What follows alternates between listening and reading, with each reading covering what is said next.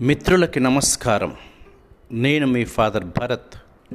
భరత్ భాష్యం అనే పాడ్కాస్ట్కి మీకు స్వాగతం పలుకుతున్నాను.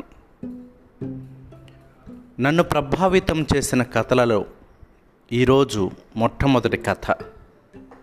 ఇది నిజంగా కథ కాదు జరిగినటువంటి ఒక సంఘటన.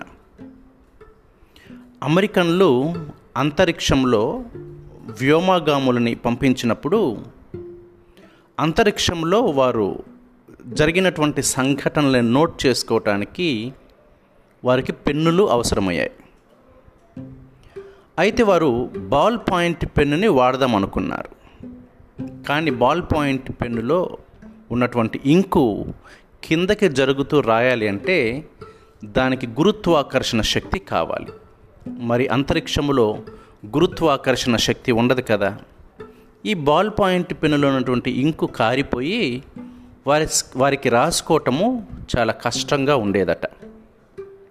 ఆ సమయమున ఒక పది మంది సైంటిస్టుల బృందాన్ని ఏర్పాటు చేసి అంతరిక్షంలో రాసుకోవటానికి అవసరమైనటువంటి ఒక పెన్నుని కనుగొనమని చెప్పారట. ఆ బృందం అంతా ఒక సంవత్సరం అంతా కష్టపడి ఒక ఆరు వందల కోట్ల డాలర్ల వరకు ఖర్చు చేసి ఒక పెన్నుని కనుక్కున్నారు. కనుక్కున్నప్పటికీ కూడా అది అంత మంచిగా పనిచేయటం లేదు.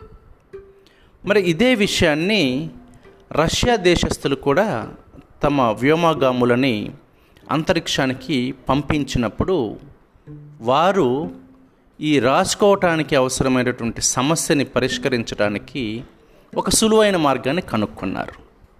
అది ఏమిటో కాదు పెన్సిల్.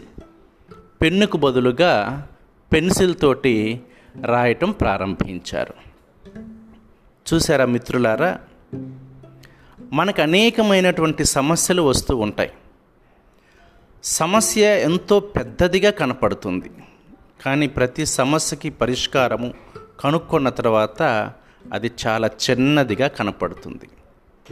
నేను ఈ సంఘటన ద్వారా నేర్చుకున్నటువంటి అంశం ఏమిటంటే ఎప్పుడు సరళమైన పరిష్కారాల కోసమే మనం ప్రయత్నించాలి.